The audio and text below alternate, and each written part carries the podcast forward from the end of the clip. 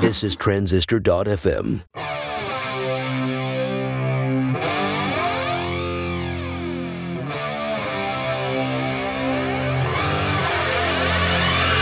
Hey everybody, welcome back to the Product People Podcast. I have another interview for you with Adam Wathan, and uh, that was a part of a live video I did, and that's coming in just a bit. But first, I haven't had a chance to tell all you Product People listeners that the new Marketing for Developers is out. You can go to megamaker.co slash coupon and get fifty dollars off. Uh, and that's just an offer for podcast listeners. The other offer codes are all gone. So if you're interested, go check it out or go to dev marketing dot x y z. All right, let's get into this interview.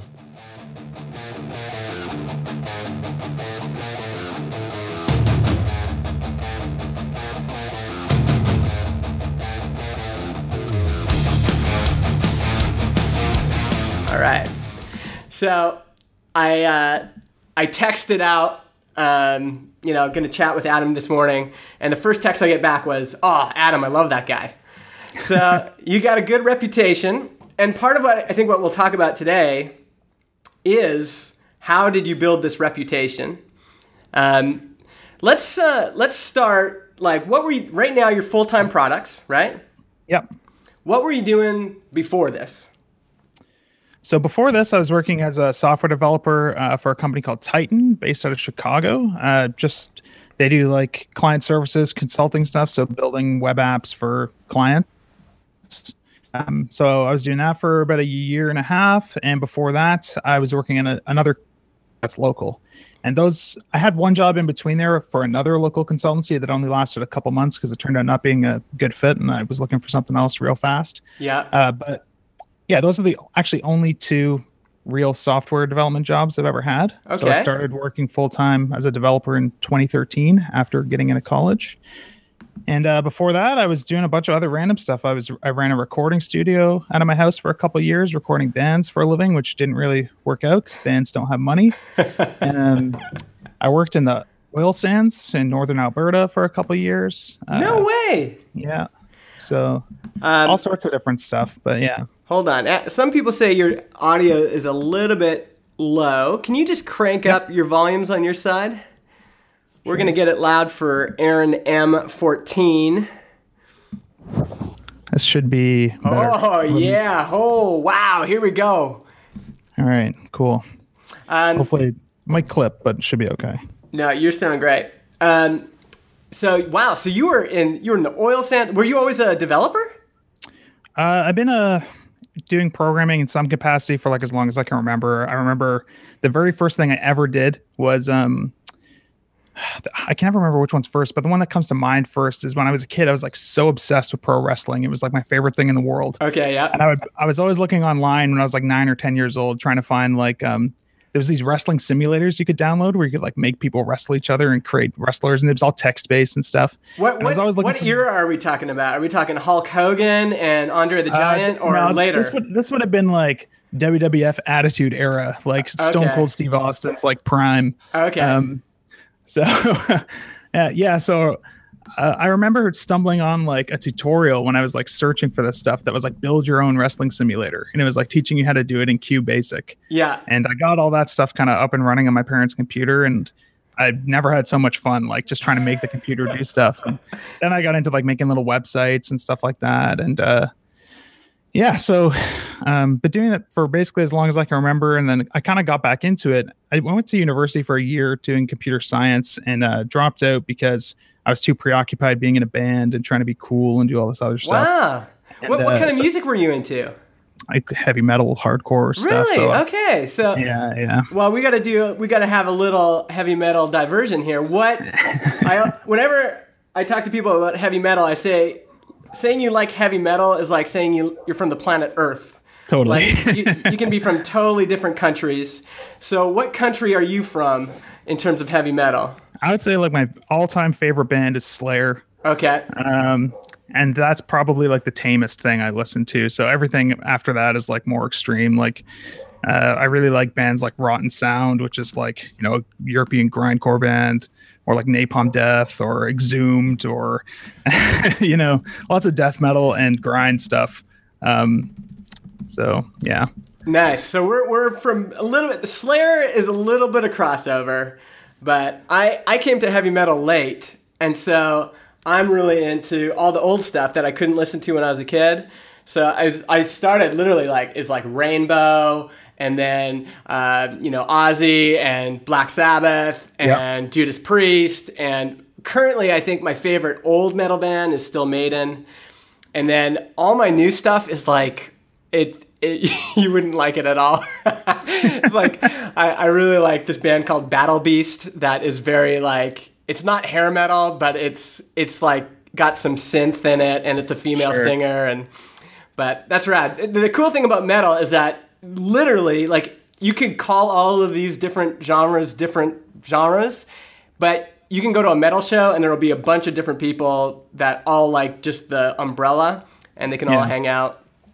I, it's kind of funny. Like, I think it's probably like the most diverse genre of music. I mean, I say that as like someone who's into it, but I listen to a lot of metal bands that are, you know, you'd call them metal, but if you put one next to each other, like there's nothing in common between the two bands. You know yeah. what I mean? Like, so. Yeah, totally. Yeah, if you listen to like Iron Maiden and Rotten Sound, like they're not the same genre of music, but like it's totally, everyone likes both. You know yeah. what I mean? Like, yeah. So yeah, especially yeah, the old cool. guys. Okay, yeah. So you were playing music and yeah. you wanted to, but were you still programming during that time? No. So after I left university, um, I was just kind of burnt out on programming uh, and just was doing uh, the music why, stuff. Why were you burnt out on programming? I think I just had like a bad experience uh, in university. I was like commuting and n- I didn't know anyone. So I just had a hard time like kind of making that like a priority in my life and kind of like really like putting myself in that. It was just something that I drove to every day and couldn't wait to leave to come back to my regular life. Oh uh, yeah, uh, yeah. So I just couldn't get invested in it. Um, and I think like I kind of conflated the fact that I wasn't enjoying university with like not enjoying programming. And it's not that I wasn't enjoying programming. It's just I was doing other stuff that was more fun for me at the time and taking up my time, like uh, playing music and recording bands and whatever. So Uh, yeah, after that, I was just kind of working, just whatever, you know, bummy jobs I could find and uh, doing the music thing. And then I tried to start this recording studio. And then as part of that, I was finding that like the tool I was using uh, was missing a bunch of features that I wish it had. Okay, yeah. And, and it was actually like a really, really hackable um, audio engineering software called Reaper. It's made by the guy who originally made Winamp. Okay, yeah. So yeah. you can like script in all different plugins and like write your own features for it and stuff. And someone's kind of opened my eyes to that, and I started like writing all these new features for it and stuff. And I started remem- realizing, like, man, I forgot how much I love programming. Like I was having more fun improving the software than I was recording bands. Yeah. And then I was like, you know what? I should like try this school thing again. So then I went to college instead because it's more practical, and they had like a co-op program and stuff, so I could get work placement and get some experience. And I did that, and then, you know, been doing the software stuff ever since then. It's like a career. So ever since, so that was two thousand thirteen that you graduated? twenty thirteen is when I, I didn't even graduate, honestly. It was a three-year program. Uh, the way they had it set up is you two years of school, and then they do like a full year of co-op. Okay. And then you go back for your third year. Yeah. So my only goal was to like be hireable, right? Yeah. So once I had the co-op experience, the company I was doing a co-op with hired me right out of school, or like while I was there, for more than what most people graduating were going to get paid. Yeah. So I have a mortgage and all this stuff too. So I couldn't really afford to like not get paid again for another year and go back to school. So just didn't go back and just kept working. Just kept going. So yeah. So that was so two... did that for three years, and now I work for myself. Yeah. So three. That was three years ago. One thing that surprised me is like when I first heard about you, um, and you know I was like, oh, hey, I, this here, found out about this guy named Adam, and was talking about with some friends about it, and they're like, man, this guy really knows a lot about what he talks about on his blog. It's like, you're primarily P H P? Is that? Yeah. Yeah, so primarily P H P guy, but they were just really impressed with your expertise. So is that something that you kind of purposefully cultivated? Is that something you just always understood? Because in some ways I would go, well, three years is not a super long time to cultivate expertise. Yeah, to be doing it kind of full time. Uh, I don't know. I just have always kind of been... I'm like I'm really addicted to learning. So like when I get into something, I like consume everything that exists in the world about that topic until I feel like I understand it as good as anyone. Yeah. Um, so I can't really attribute it to anything other than just like never really like doing anything part-time. Like anytime like I want to learn something, it's like I'm obsessed and I like won't stop until I feel like I, you know, can explain it from first principles. You know what I mean? It's been the same with like everything I've ever been into. Like I used to play guitar like eight hours a day for like eight years. You know what I mean? I wouldn't stop. I got into like uh, weightlifting and powerlifting to the point where like I've won national powerlifting competitions after two years. Wow. Um, just when I like get into something, like I just sink my teeth into it and I can't let it go. So you got to go all in. Yeah. And so you're, you're okay. So you graduate, you start working and you're learning right away. Like you're into it. What about this idea of building an audience? Where did that start? Where did you start doing that?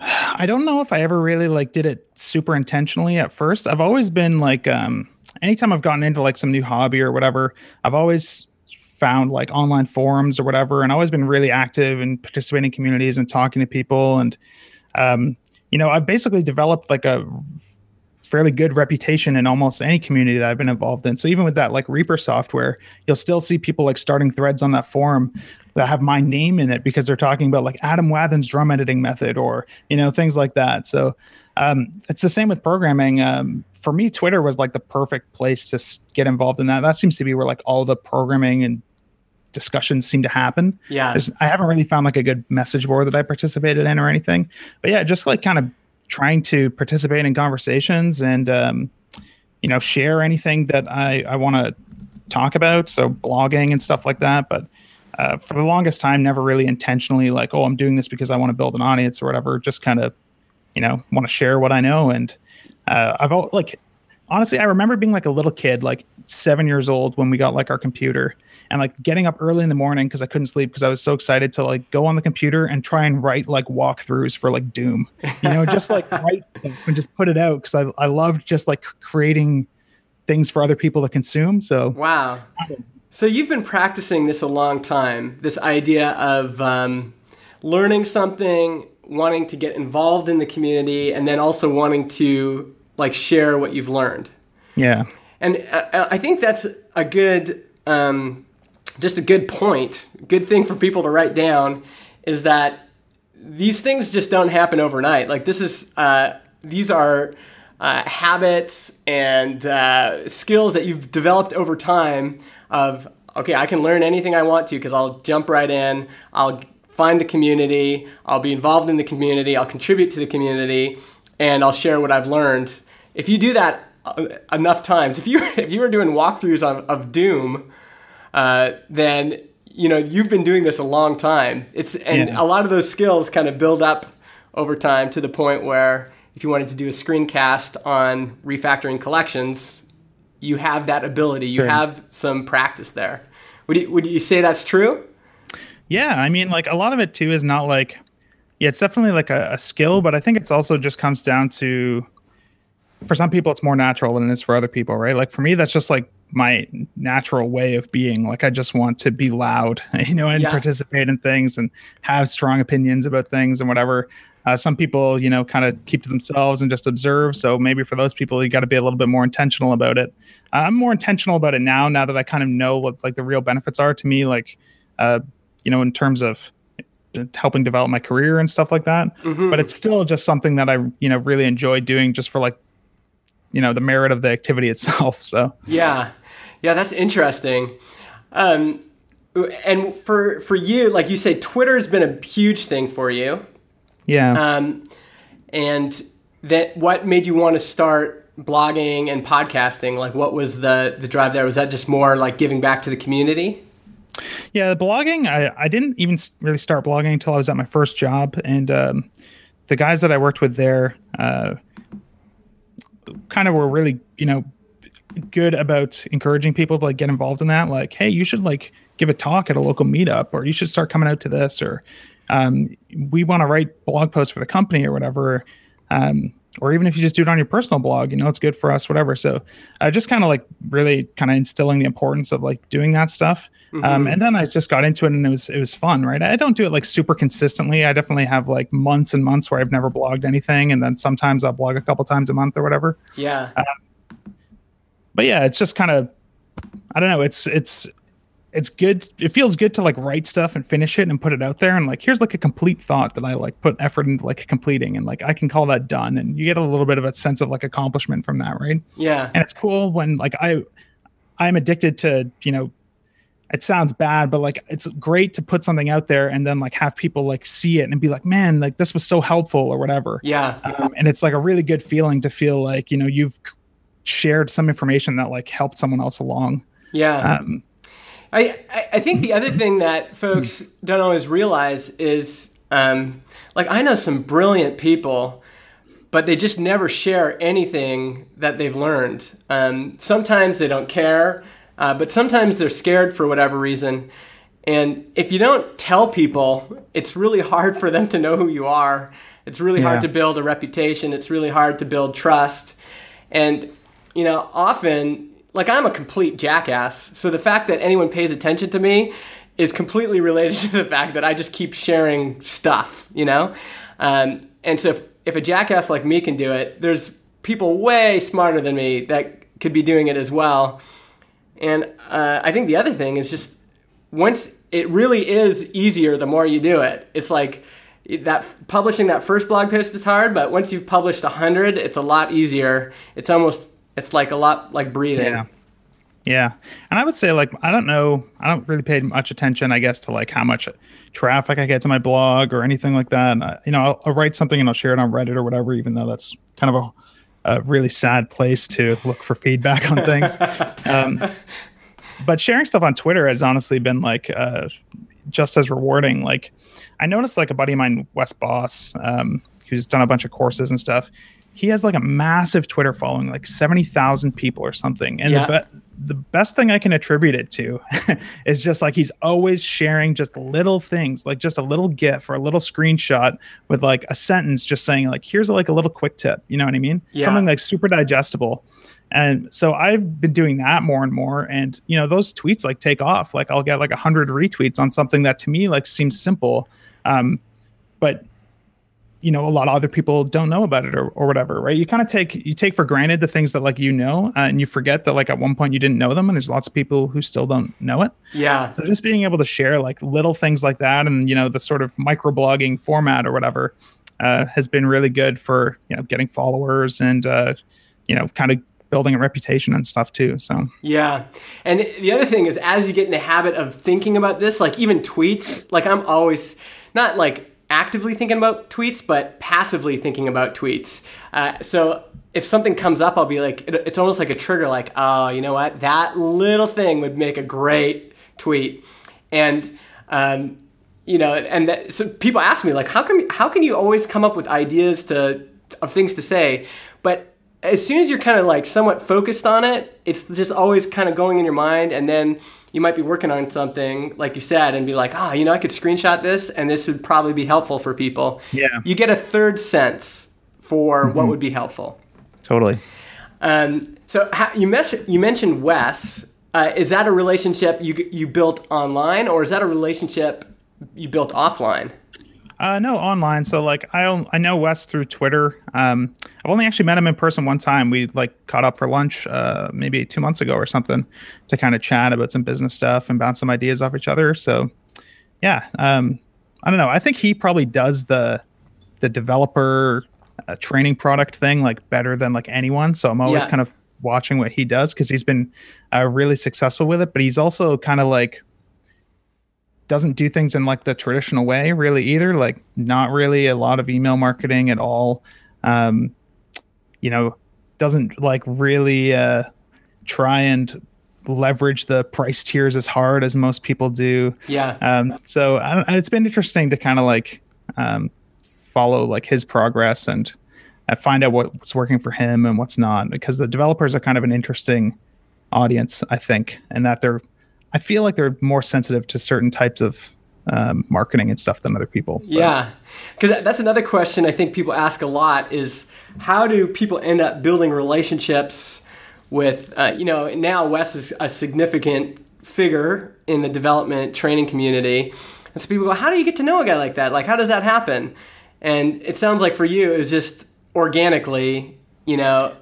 Yeah, I think like a, a lot of it comes down to just being kind of bold with initiating conversations with people. Mm-hmm. Like uh, you'd mentioned the podcast. Um, you know, I started that podcast only because I had questions for Ryan Singer and I needed an excuse to get him to talk to me. So that's literally why I started the podcast, so that I could one day email Ryan and be like, hey, I have a podcast. Do you want to come on the podcast and talk about jobs to be done or whatever? Yeah. Um, because I couldn't just say, hey, do you want to do an hour long Skype call? Um, that's for no reason other than for me to pick your brain about stuff. Yeah. And that's yeah. turned out to be like awesome. Like I never started that as like a, a platform to build an audience or whatever intentionally. It was literally just like an excuse to have some reason to get people to answer my questions. Yeah. Um, for you, it really comes back to curiosity. Like your curiosity is what drives forward.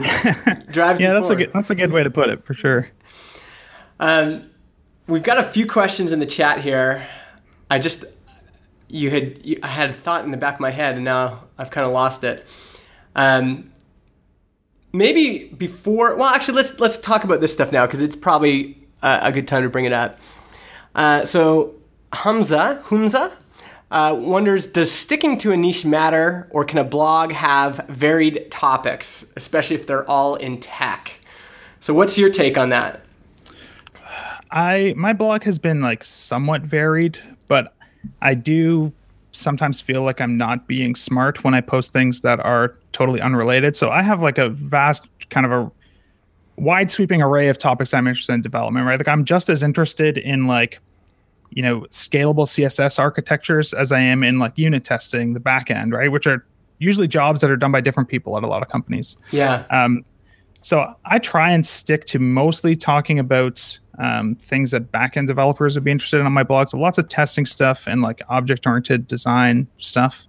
Um, and I try not to branch out from that too much because I do want kind of to develop a bit of authority around a couple different topics. Mm-hmm. Um, but I don't think there's any harm. I don't think there's any reason to like not blog about something if you have an interesting idea to share and like something that's a little bit different than what you normally talk about.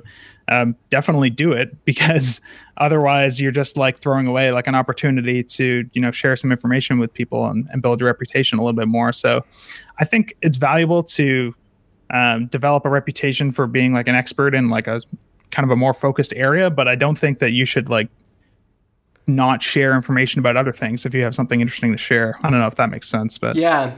Yeah, and I, I think the other thing I always think about is is to observe the way that people find out about people. So, like, imagine you're in Slack and someone goes, hey, you should check out Adam Wathan. And someone's like, okay, you know, they click on the link in Slack and they go, what are they going to get an immediate sense of what Adam Wathan is about? Or are they going to be confused? Are they going to, like, and I think you can go to your site right away and you can be like, oh, okay, I get I get his deal, you know? I yeah. think there's something helpful about that, because people know right away, is this for me or is it not for me? Is this going to be helpful or is it not going to be helpful? Um, yeah. Anything else on that? Uh, no, I think that's kind of it. Like, I did, yeah, it's valuable to focus on an area where you can kind of like build some authority. So when, so you kind of become associated with a topic. So, you know, there's a higher likelihood if someone's interested in testing or whatever, like, if I'm a testing guy, then there's a good chance that they're going to stumble on my stuff or whatever. But uh, if I just blog about all sorts of different things, then people aren't going to find that stuff as easily. So yeah, Were, yeah. did you ever like? Because uh, one, it seems one of your benefits is you focused on P H P, and there's a lot of P H P developers. Like, do you think you would have done as well in terms of building an audience and products if you'd focused on like Erlang or something like that? Yeah, definitely not on a language like Erlang. You're right, P H P is like a huge, huge market of people. And the other thing that's like great about P H P is that it's a very, very wide range of um, kind of skill sets and abilities. Like there's lots of senior people, there's lots of junior people, because the barrier to entry is really, really low in P H P. Um, so there's a lot more opportunity um, to teach, I think, than there is in other languages where there's like a higher barrier to entry, and like the likelihood of you already knowing this stuff is a lot higher, because otherwise you you never would have found yourself writing that programming language or whatever. Yeah. Um. So I kind of stumbled onto it by accident, really. Uh, but it's definitely been, a, a, it's a, a really awesome spot to be in as far as like having an opportunity to teach people and share ideas. Yeah. And that, this would probably be a good time to answer Aaron M's question, which is one thing, it's if I'm getting him right, he's saying one thing that holds him back is thinking, you know, there, everything, it's all saturated. Like everyone's already talking about everything. Everything's already been said. Um, you know, and if you think about P H P, like there's there's probably millions of P H P blog posts written every year, uh, maybe not millions, but lots. Uh, yeah. So what, like, did that ever hold you back, feeling like, ah, it's already all been talked about? Uh, I don't think so, because I don't think that's true. Um, for me, there's so many things that I try and learn that I can never find the canonical resource to learn it from. And when I know, when I notice that, then to me, that's an opportunity.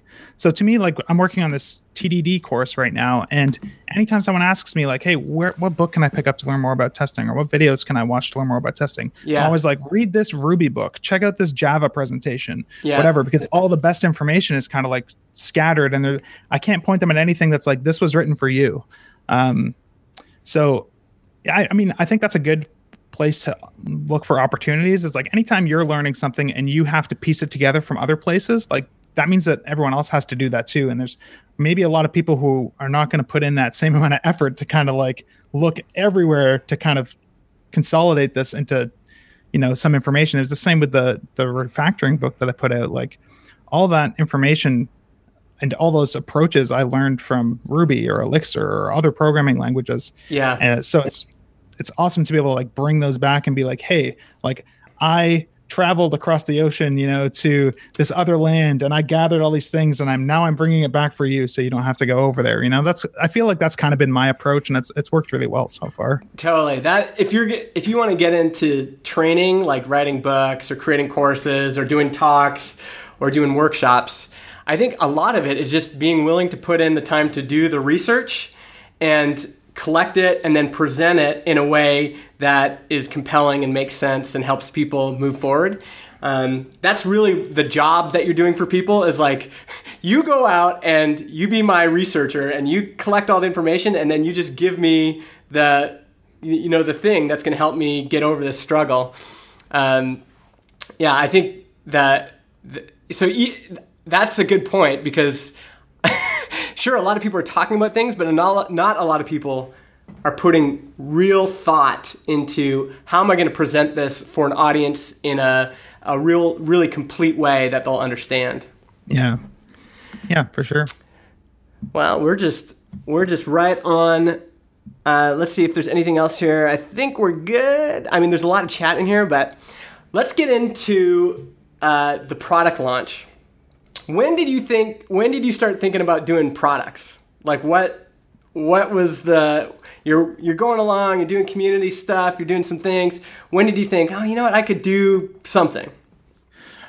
It's hard to say. Like, I remember even when I was in the audio engineering communities more, I, I kind of had an idea like, man, it would be kind of cool to like take my workflow and bundle it up into some training thing that I could sell to people. And I just like never did it. You know what I mean? Mm-hmm. Um, and then with programming, like this testing course that I'm working on is actually what I wanted to do for the longest time. And it just seemed like too intimidating of a project. It just seemed like really big. Yeah. And um, yeah, I don't know if there was ever like one moment where like I decided, hey, I want to be like a product guy or whatever. But, you know, I've always loved creating things and sharing them with people. And the idea of like trying to make money from it sounds like pretty cool, and being able to like have freedom and control over what you're doing with your day. Yeah. Um. So, yeah, I had this idea for this testing course. And then I was talking to a buddy of mine uh, about it, that he actually does do training products in the audio engineering space. Okay. And I was explaining to him, like, you know, I just like, I I don't know how I'm going to have time to do it. Like, it just seems like such an ambitious thing. And because you were working he, at the time. Yeah, I was working full time. So yeah. uh, he had mentioned this idea of like a tripwire product, um, which is a term I hadn't heard before. I haven't heard that uh, either. So basically the idea is like you create something really small um, that you can put together, you know, in not a ton of time, that you can sell for really cheap, like three dollars to ten dollars, you know, something just tiny. Um, and for kind of two main reasons. One is just kind of like to get something done and like get some momentum going and feel like, okay, I've sold something now. I've taken someone's money. Like that's a good step in the right direction. I'm moving on to something bigger. And the other thing is that it's good for uh, building your list. Yeah. And it's a list of like real qualified people that are actually like willing to spend money on things. And someone who's given you a dollar for something is much more likely to give you two hundred dollars for something than someone who's never given you anything. Right. Um, so I thought, yeah, that sounds kind of fun. Like I'll, I'll kind of like think about any ideas I have for something small that I could put together just to kind of get a quick win out there. Uh, yeah. 'cause it, and, uh, I had kind of been like developing a reputation for the collection stuff that I wrote the book about, which is basically just trying to like apply some functional programming ideas in P H P, um, just kind of by accident, because I was always tweeting about like, dude, look at like, I was able to take this code and do this with it. Isn't this cool? Because I was excited about it. Yeah. And people would start coming to me with questions like, how would you do that with this piece of code or whatever? And so I would like, oh, that looks fun. I'll try and figure that out. And I would help people. Um, so I thought, hey, it would be kind of cool to put together like a, just like something small, like a forty page P D F on like some of my favorite like tips and tricks for using this programming strategy. And uh, so I announced that in like February. Um, February twenty fifteen? twenty sixteen. twenty sixteen, so okay, yeah. Uh, I think I pulled it up here so I could see. February twenty-third. So I, I tweeted after I put together a little simple landing page. Uh, I'm writing a book, a short book on collections. Check it out if you're sick of ifs, loops, and variables was the tweet. So I went into it with this idea. I was going to build this like thirty to forty page thing. And then next thing I know, it was like one hundred pages already. And I still had a bunch of other stuff to put in it. Like I remember like having conversations with friends, like, how much do you think I should charge this? Like nine dollars, like twelve dollars, whatever. Yeah. And uh, by the time I was done, it was like a one hundred sixty page book with like four hours of accompanying screencasts. And basically it's the size of this next project. But I kind of got it done because I thought it was going to be smaller. You know what I mean? Yeah. So then when I finally did release it, you know, I put it out like at launch, the tiers were like twenty-nine dollars, fifty-nine dollars, and one hundred thirty-five dollars. Yeah. You know, all of which are dramatically higher than like what I had gone in intending to do, which was like a under ten dollars Tripwire product or whatever. Yeah. And uh, it just like went a million times better than I could have, have ever hoped. And it's kind of given me the opportunity to spend more time on this product stuff. So, yeah, your, your story is awesome because, well, first of all, most people don't have that kind of success right out of the gates. Um, and you've done very well. Uh, I found that first tweet. It's right here. So this was back in February and was retweeted eighty-two times, liked one hundred ninety-three times. Um, you know, it's, it's funny, like, again, all of your background leads up to this point. So everything you've done, everything you've invested your time in, everything you've shared, every way you've helped people kind of culminated at this point. And then you're, you know, you end up doing something that's a lot bigger than you thought you would. Yeah. Um, so... And were you on a real hard schedule or were you just like working on this like evenings and weekends? Did you have a, a launch date in place or were you just like, when I get it done, I'll get it done?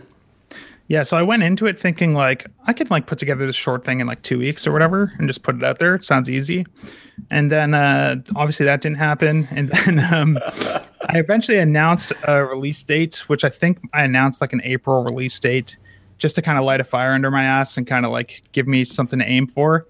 It turned out to be like way too ambitious and I, I didn't reach it. Yeah. Um, but then I announced another release date uh, shortly after that, which was uh, middle of May, uh, and just worked towards that and, you know, got it out in the eleventh hour up till two in the morning, trying to finish the landing site and everything. And uh, yeah, so I can't remember if there was more to that question. no, no, that's, that's exactly it. I think people are just wondering, like, if I'm working full time, how am I going to, what does this look like? And I mean, definitely I found for myself having a deadline, like a launch date, is super yeah. important. And um, the I've even found it better to say, like, I'm going to launch. I've got, you know, ten chapters written. I've got two more chapters planned, but I'll release those later. I want to I want to try to hit that date as much as I can because it, it really does motivate you to, yeah. like, get it out. I actually had the same thing, like, it's kind of funny. It's, uh, you know, like the thirty-seven Signals rework book yeah. or like Getting Real. Yeah. They talk about like fixing time and budget and flexing scope. Yeah. I think it totally applies to this sort of thing too. Like it's it's just like pick a deadline and make that deadline like fixed and do whatever else you need to do, tweak the product if you're not going to build what you want to build by that time. Yeah. But if you don't have like a deadline, then it's just going to go on forever. You need to like decide a date that you're going to release something and then just figure out what that something is as you get there. Yeah. Um, but you didn't do too bad. It was February, March, April, May. When yeah. did you release? Four months later? Yeah, four months. Yeah. And I was working evenings and weekends, not too crazy at the beginning. Like, obviously, at the beginning, you're like a little more amped about it. So you're kind of like uh, focusing on it more because it's more fun. Uh, and then you start to kind of like, it starts to kind of feel like work. Yeah. Um. So there wasn't as much effort put in in the middle. But once I announced like the release date, I was working, you know, six or seven hours a night every night for like the last kind of two weeks, uh, which was pretty brutal. Yeah. But was worth it. Yeah. Ultimately. So, well, let's get into the marketing stuff now. Uh, so as you were going along, you you you announced the book and you had a landing page up right away. Is that what yeah, you did? So uh, I don't know if I can find a copy of the old landing page, but it's real, real, real simple.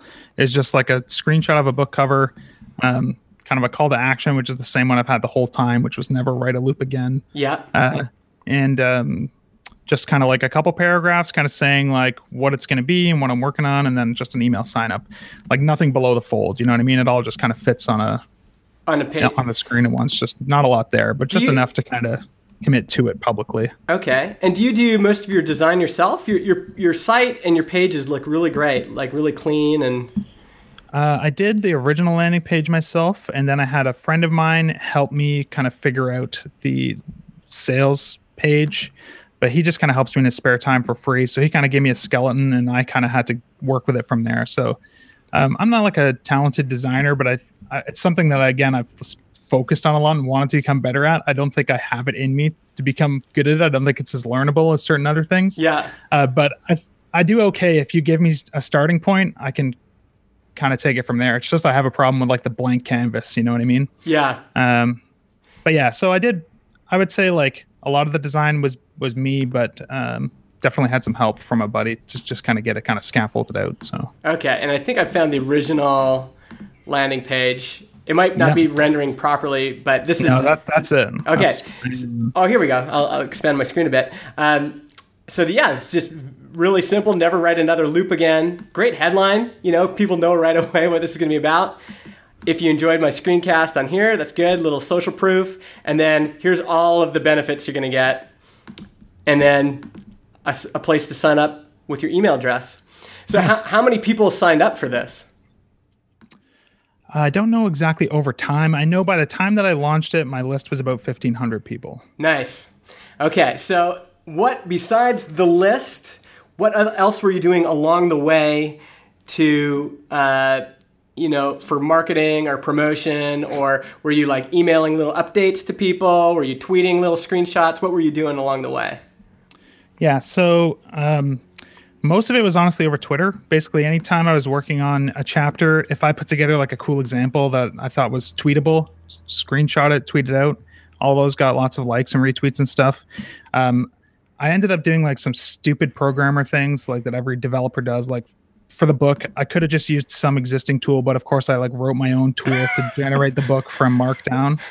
And and the cool thing was though, like like the way I wrote the tool was like using all the principles from the book. So half the examples in the book came from building that tool and the way that I used those. So it was kind of well, cool to be able go. to say like, hey, I'm building this thing. It's like this super meta thing, and just like sharing those examples. I think I I released maybe, it looks like only one blog post um, in between. So April sixth, so kind of like getting closer to launch date, I, I released basically one of the chapters, kind of tweaked a little bit to fit better as a blog post. Nice. Um, and uh, I emailed a couple updates out to the list, but nothing too crazy, like maybe three updates total. And one of those was like, here's the launch date. And then, sorry, I missed the launch date. And then, uh, and then as I got closer to the launch, I was emailing a little bit more because I had more stuff done. Um, yeah. So I had more stuff to show. Yeah. Um, And it's still not a lot, like three to five total emails. I could go and look, but not like what you hear people doing, which is like twice a week or whatever. Definitely nothing like that. So. Yeah, I'm I'm pretty like, I don't email a lot when I'm working on it. It's hard. It is hard to like work on something and promote it all the time. The mistake I find people make though is they go into their cave and then like they work, work, work, work, and then they finally pop their head up. and then they, you know, send out one tweet and one email. And what I always say is, like, I've had friends launch things and I didn't hear about it. And they're my friend. So if I didn't hear about it, that means nobody knows about it. Uh, and you really do need, especially on Twitter, Twitter's like a rushing river, like you put a tweet in and it's gone. Um, you need to have some sort of flow reminding people, hey, this thing's coming. Hey, remember me. Hey, I'm working on this thing. Hey, have you thought about this, et cetera. And it doesn't have to be a ton, but it has to be, there has to be something there, some sort of yeah. reminder that this is coming. Yeah, and I would say that I did most of that work through Twitter uh, versus through email.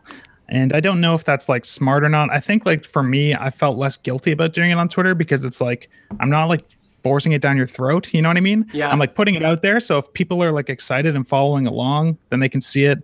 And it's also helpful because I have, you know, a lot of um, friends on Twitter that have much bigger audiences than me that'll retweet stuff and yeah, and stuff like that. So yeah, the nice thing about Twitter is it's social. Like if you send an email, people are likely not going to screenshot it and share it unless you're Louis C K or someone. But sure. uh, yeah, Twitter's got this nice element where people will share, and if you've got if you've made connections in the community over time, that helps. Uh, so you said you might share some a few launch stats with us. Maybe yeah. uh, just give us a picture of what like what emails did you send up leading up to launch? Was it like Um, did you do a seven day, a day before, a day of? Kind of what, what was your sequence? Yeah, so I'm looking now. So it looks like March twenty-first, I sent out um, an example, like a sample chapter. Okay. And then March twenty-ninth, I sent out like another sample chapter. So I, I dripped out like quite a bit of the content from the book. I would say like I probably gave away fifty to sixty percent of the book for free. Wow. Um, Not not in a way that like someone could go back and find it now, but if you were kind of on the list the whole time, yeah. you would have seen a lot of it. Um, I posted that blog post on April seventh, so I tweeted the or I emailed the list to let them know about that. April yeah. tenth, I sent out a launch update basically to say like, hey, like I screwed up and it's not actually ready. April twenty-sixth, I sent out another free chapter and just an update on my progress, I guess. I probably said then like the release time frame, but I didn't give a date. Yeah. And then May sixteenth, which was two days before I launched, uh, I sent out an email saying, hey, I'm going to be launching it on Wednesday or whatever. Uh, here's one of the screencasts from the book because I hadn't given away any screencasts yet. Yeah. And that was the last one I sent out until I sent out the It's out email on the eighteenth. So launch day. Cool. Yeah. And uh, tell me a little bit. Were you worried? Were you nervous? Were you like, yeah. what were your it expectations? So the night before when I was like working on the sales page, I was like so stressed to the point where like, I don't even understand this now, but like, I was second guessing everything about it. I was like, is this even good? Like, is this whole thing even trash? Like, do I even want to release this? You know, like, cause you're just like, oh man, I'm going to be taking people's money. People are going to pay for this. Like, are people even going to like this? Uh, just like total imposter syndrome. Uh, but I was talking to a buddy of mine at the time and he was kind of telling me like, you're an idiot. Like just release the stupid thing. Yeah. So, um, yeah. So I was up till two in the morning. I basically had no landing page until the day before, kind of thinking, oh, it's just like a one H T M L page. That'll be easy. Of course, like it took me like ten hours to do. um, so got that done and out at two in the morning. And uh, I didn't tell anyone. I actually, I told a couple people, you know, that are friends of mine that were online when I was working on it. Okay, it's up. I'm done. Going to bed. Yeah. Uh, couldn't sleep barely, of course. uh, I woke up to... Let's see, I had made fourteen sales overnight. Wow. Uh, even though I had not told anyone that it was even out. Um, because I guess some people knew that that was the launch date and maybe they just checked. Uh, so that was kind of cool to wake up to. It was seven hundred fifty-two dollars. So I was like nudging my fiance, now wife, like, I made seven hundred fifty-two dollars while we we're sleeping. This is like so cool. I can't even believe this. Holy crap.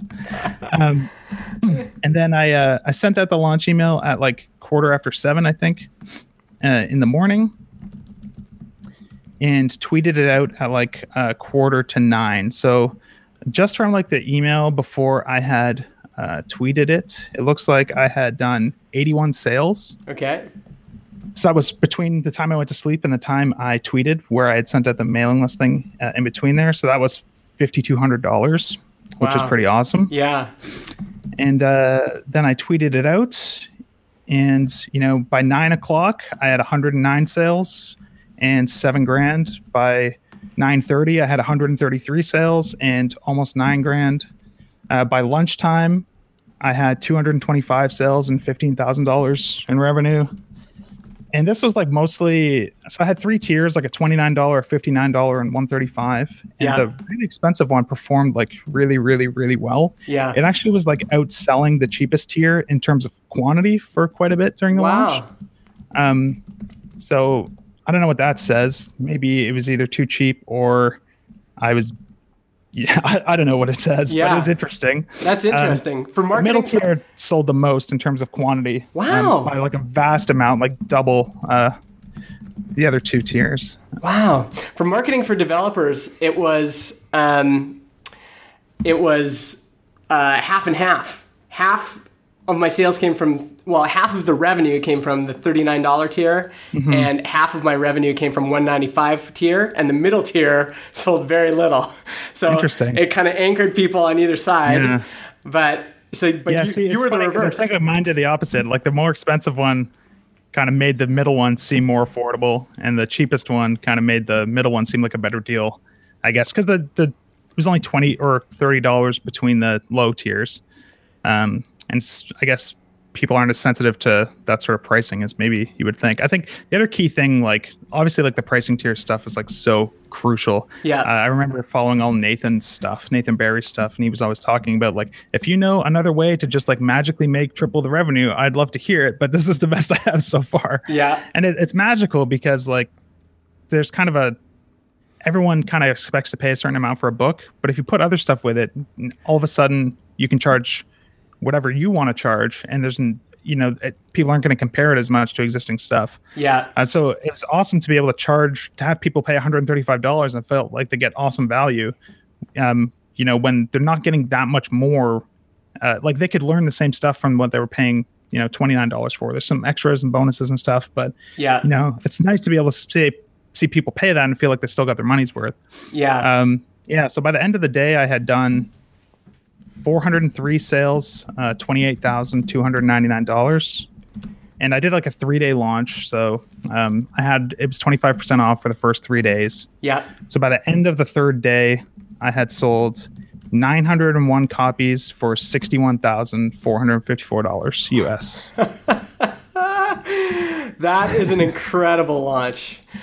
Um, and how are you feeling? Like, Uh, I mean, I was losing my mind. Like, to me, that's still the best day of my life. Like, yeah. I got married the next week, and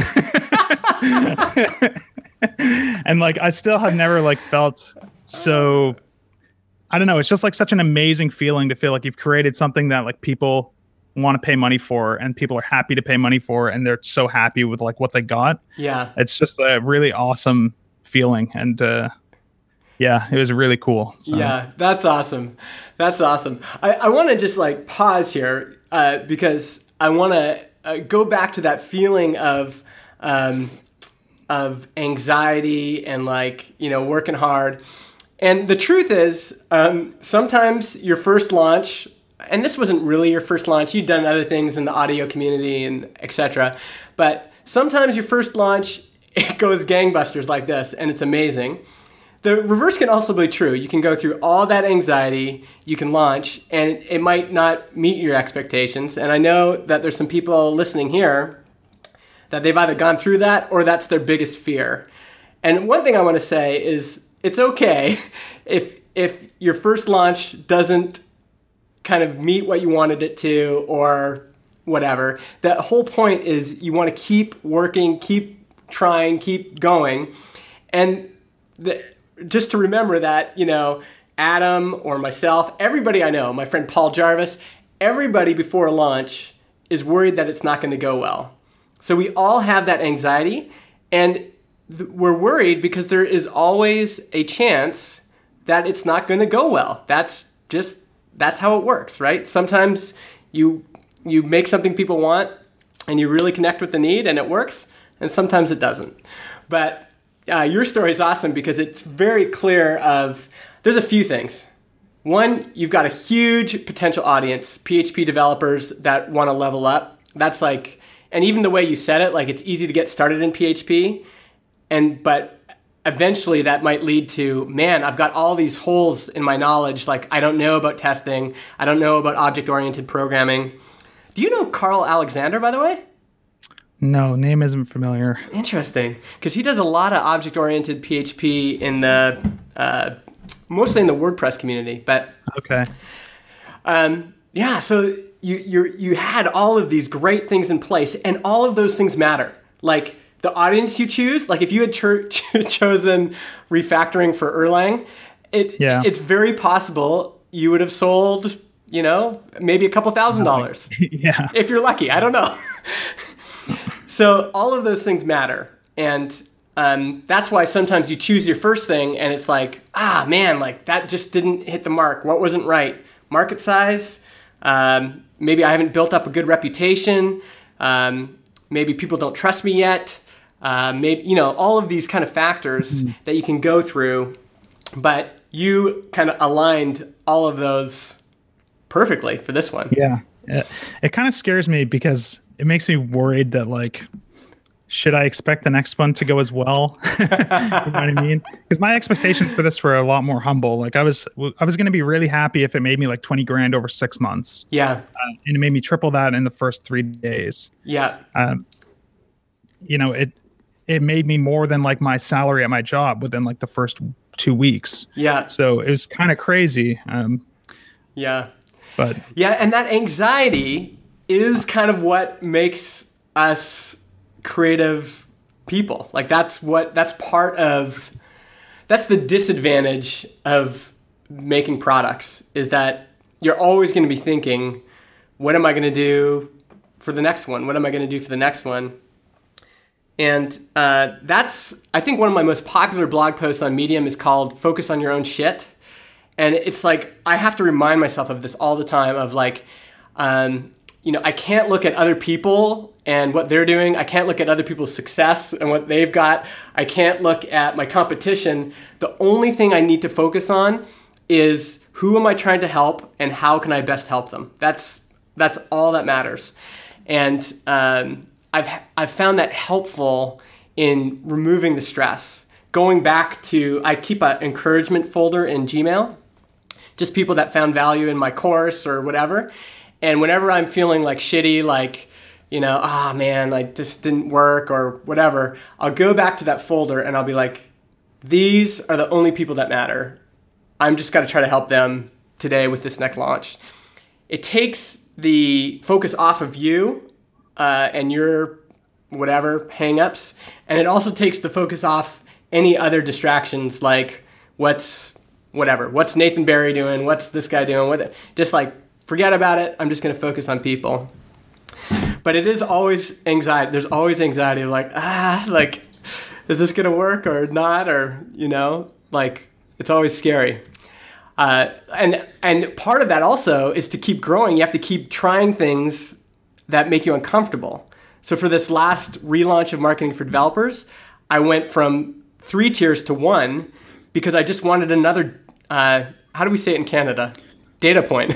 I wanted another data point. Yeah. Did they say data? Data? What do they say in the States? Data point? How do you? How I do say you, data point. How do you say, say data point? How do you say JavaScript? I say JavaScript. You say JavaScript like me? You don't say Java. Uh, do you say no, Java? I say JavaScript. I okay. say JavaScript. Yeah, the Americans think that's hilarious. I don't. I,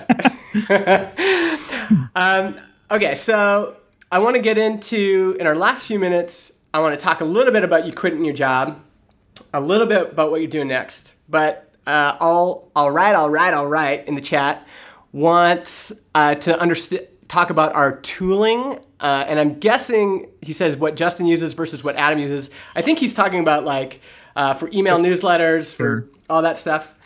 Yeah. So why don't you talk about what you use? What's kind of your your your uh, your pro- your product stack? Yeah. Sure. So um, I'm trying to think of everything involved. So like my landing page, uh, I didn't use like lead pages or, or anything like that. Just kind of whipped up an H T M L thing. Um, And for email marketing, I use uh, ConvertKit. Again, honestly, like for me, I was trying to decide between like Drip and ConvertKit. Those are kind of the two, I think, like things you hear the most about in that kind of like uh, email automation space. Yeah. But I had just like gotten so much value from everything that Nathan has put out there, like his authority book and his podcast and all that stuff, that I felt like I have to give this guy my money. Yeah. So I, I use ConvertKit uh, and I'm very happy with that. Again, I don't really leverage it as hard as probably a lot of people do. In some months, it's kind of like, oh, I paid one hundred fifty dollars and didn't even send an email this month. um, but it's fine. It's totally worth it. Uh, For the actual selling of the product, I use Gumroad. Um, I still haven't really seen anything that uh, offers as nice of an experience for the customer than that for something that's just like a digital download. Yeah. Um, so at first, this is at first I had it set up so you know, with Gumroad you can ha- either have like open a modal or like go to like the actual product page on Gumroad. Yeah. Uh, so for the, for the launch, it was just going to the Gumroad page. Um, didn't seem to affect anything. Yeah. I use the modal now, but uh, whatever. Mm-hmm. Really awesome platform. Um, like the the competitor for Gumroad for me was a site called Leanpub. Yeah, and it's mostly developers selling books and stuff on there. I think you can attach files and stuff other than books now, like videos and stuff. Um, but they have like a ten percent uh, fee, whereas Gumroad was like three and a half if I was paying for their monthly thing. Yeah, and Leanpub does like monthly payouts, or Gumroad does weekly payouts. And so uh, it seemed like the right choice. Although I haven't really seen any other people in my space really selling stuff through Gumroad yet. Yeah. Uh, so yeah, Gumroad was fine. Uh, I can't think of other, other stuff I might've used. Um, is there any other categories you can think of where I would have a tool? Um, no, I think that's pretty much it. Uh, I mean, like generating the book. I wrote the book in Markdown. Oh yeah, you wrote your own tool. I, I wrote my own tool to um, to spit out the P D F. For I didn't screencasts, do like, you used. Um, I used QuickTime actually, just the free QuickTime okay. that comes with your Mac, uh, and then I edited it in Reaper, which is the tool I use for editing the podcasts. I didn't do anything fancy. Like it was literally just like trimming and cutting sections out if I had to do a section twice or whatever. Yeah. So nothing fancy at all. I'm using ScreenFlow now um because I find it actually does better screen capture quality than QuickTime was doing. Yeah. Um, but I think QuickTime is actually real, really underrated for that sort of thing. Yeah, for just like a free, quick option. Especially if you're getting started. Yeah. yeah. My stack is very similar. Uh, ConvertKit for newsletters, almost always H T M L landing pages. Um, what else? Uh, And for H T M L landing pages now, I often just use GitHub Pages. It's like super, it's free and it's super fast. Yeah, that's what I used too. Uh, what else? Uh, for the new for the new relaunch of Marketing for Developers, I switched everything to WordPress because I want to be blogging more under that brand. And I've got some tricks for like helping that page get more authority. I sold the first version of Marketing for Developers on Gumroad. And I've just recently switched to Coach for um, courses, and they're adding digital products, and I think I'm going to put it all under Coach, just have it all under one place. Um, yeah, my newsletters through ConvertKit, I think I've covered. And, and for creating screencasts, I use ScreenFlow. Uh, if you're on a Mac, if you're on a P C, I don't know what people. Camtasia, I think, is what. Camtasia is the one I hear about. Yeah. Yeah. Uh, the only other thing I think is uh, you've got a pretty good microphone, and yeah, that. that uh, The microphone I always recommend to people if they just want a good dynamic mic is the A T R twenty-one hundred. It's like under a hundred bucks if you're Canadian even, and um, that's a good one if you just want something really close and you just have a pop filter on it, and then the sound is really great. Yeah. Cool. Anything else we should talk about in terms of tools? Oh, I, for writing my book, I use I started with pressbooks dot com.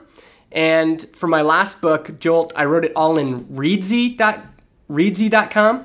And of everything I've tried, it has the best uh, export to Mobi, P D F, and E P U B all at the same time. Sorry, uh, P D F and E P U B, and then you bring the E P U B into Caliber, and then you can get it all out. Yeah. Did you do so, all those versions? No, I did P D F only. Okay. Um, the reason I did that is I saw Jared Drysdale did it with Bootstrapping Design. Yeah. And I thought, fuck it. So um, it was going to be way easier. And I just couldn't see anyone like deciding, oh, I would have bought that, but there's no E P U B version. Yeah. And I had maybe four people total ask me, like, is there going to be an E P U B version? Yeah. And um, I still would like to like look into it, but I didn't want it to hold me back from launching. I also kind of thought, well, it's kind of nice to have new things to talk about with the product. So if I yeah. can release it P D F only, like I almost feel like I would do it intentionally for the next product to be able to do E P U B a month later and be like, hey, I just launched the E P U B version of this. It's just another excuse to kind of talk about your product. You know what yeah, I mean? Yeah, totally. Uh, so. And and going back to what you said before, fixed deadline, but different like scope can change, right? So yeah, I think I think that's important. Like you don't want anything to hold you back. So if you can't afford ScreenFlow, just use QuickTime. If you can't figure out like the uh, outputting to E P U B and Mobi is the worst. It's the worst. And so if you don't want to deal with that now, just do P D F. I can say like the other reason I didn't do that is um so I almost used like Leanpub has like an online tool for generating all that stuff. There's tons of different options. The reason I wrote my own tool was because um I cared way too much about like how the product looked. And um something I really wanted to do that I'd never seen done in a programming book before was have code samples, but I wanted to be able to kind of like point out the parts in that code sample that I was talking about, but still show it all in context. Yeah.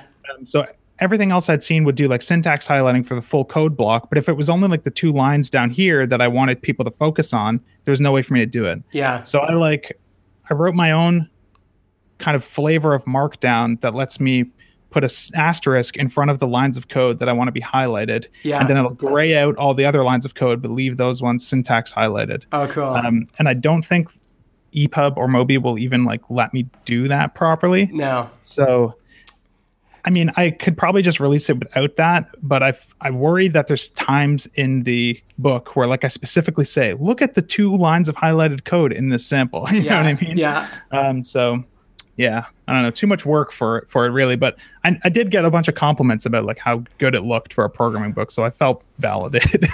Well, and I think that's another thing is there's this this hard balance between um, doing things that are just truly exceptional and kind of conform to the taste you have in your head and, and shipping, and and so there, those yeah. two parts are always fighting.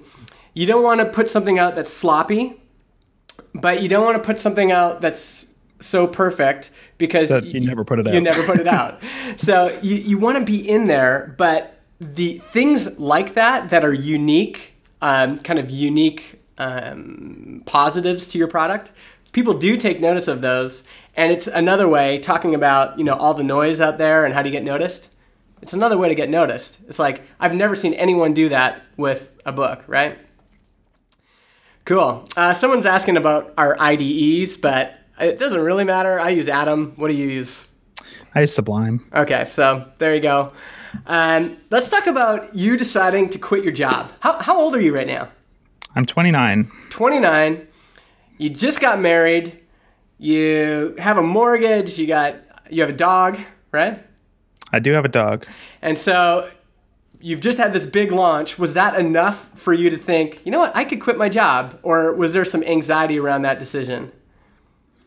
Uh, there's a little bit of anxiety around it. Um, my wife obviously was worried about it more than me because she doesn't have control over is the next product going to get done or be successful, you know? Yeah, yeah. So you have confidence in yourself. So it's easy to say, trust me, like I can put something else out and you know we're going to be fine, whatever. She probably um, also doesn't read Nathan Barry every day.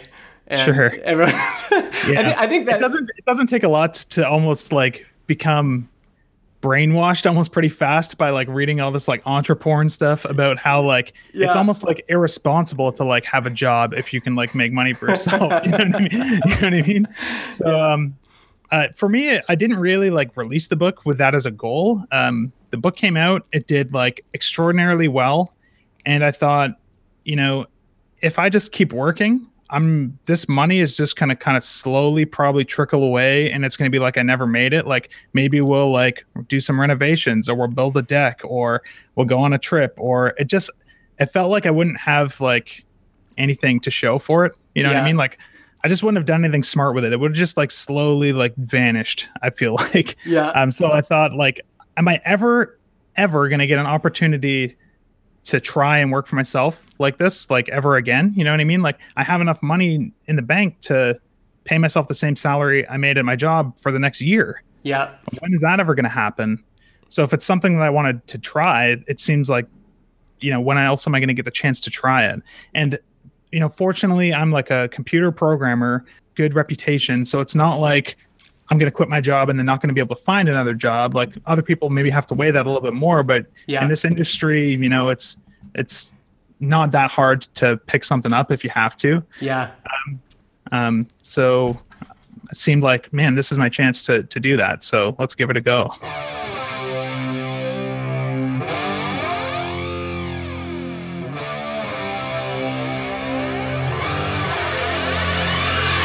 All right. Beauty. That was a great conversation with Adam. Uh, you can go check out his site, adam wathan dot me. And like I said at the top of the episode, go to megamaker.co slash coupon, get fifty dollars off my new course, Marketing for Developers. And by the way, that's my other show, megamaker dot co. If you're not listening, go check it out. Cool. Talk to you guys next time.